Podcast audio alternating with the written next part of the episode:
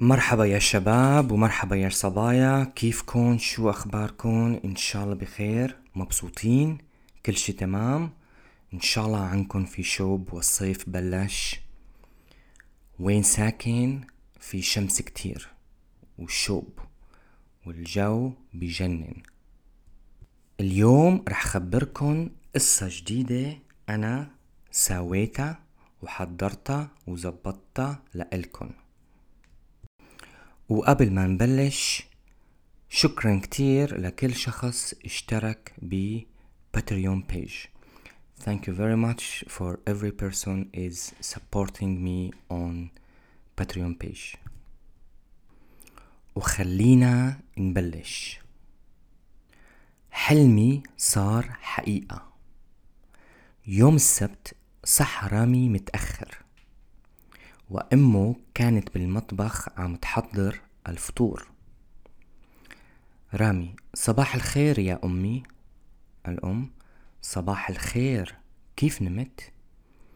رامي تمام بس كان عندي حلم غريب الأم ليش عم تبتسم؟ رامي لأنه بالحلم قابلت بنت حلوة كتير الأم شو رح تعمل اليوم؟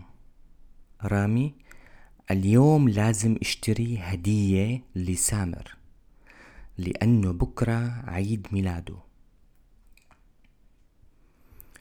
بفترة بعد الظهر راح رامي على مركز التسوق يلي صاير بمركز المدينة ليختار هدية لصاحبه دور كتير بكل محل بس ما لقى شي مناسب لعيد ميلاد صاحبه. لما طلع من مركز التسوق شاف محل. المحل صاير قدام مركز التسوق. حس إنه كان بهذا المحل من قبل وقرر إنه يروح عليه. بالمحل كان في بنت حلوة يلي بتشتغل هنيك وابتسمت وإجت لعنده مباشرة وقالت كيف بقدر ساعدك؟ رامي أنا عم دور على هدية لصاحبي. عجيب. فكر رامي وين شفتها هالبنت؟ يمكن آه تذكرت شفتها بالحلم. ميليسا هذا كان اسمها بالحلم. سألت عن اسمها وقالت اسمي ميليسا. ميليسا اختارت هدية ممتازة لصاحبي سامر. بعدين طلبت رقم تليفونها وعزمتها على موعد بالأسبوع التاني وقالت أيوة يا سلام حلمي صار حقيقة.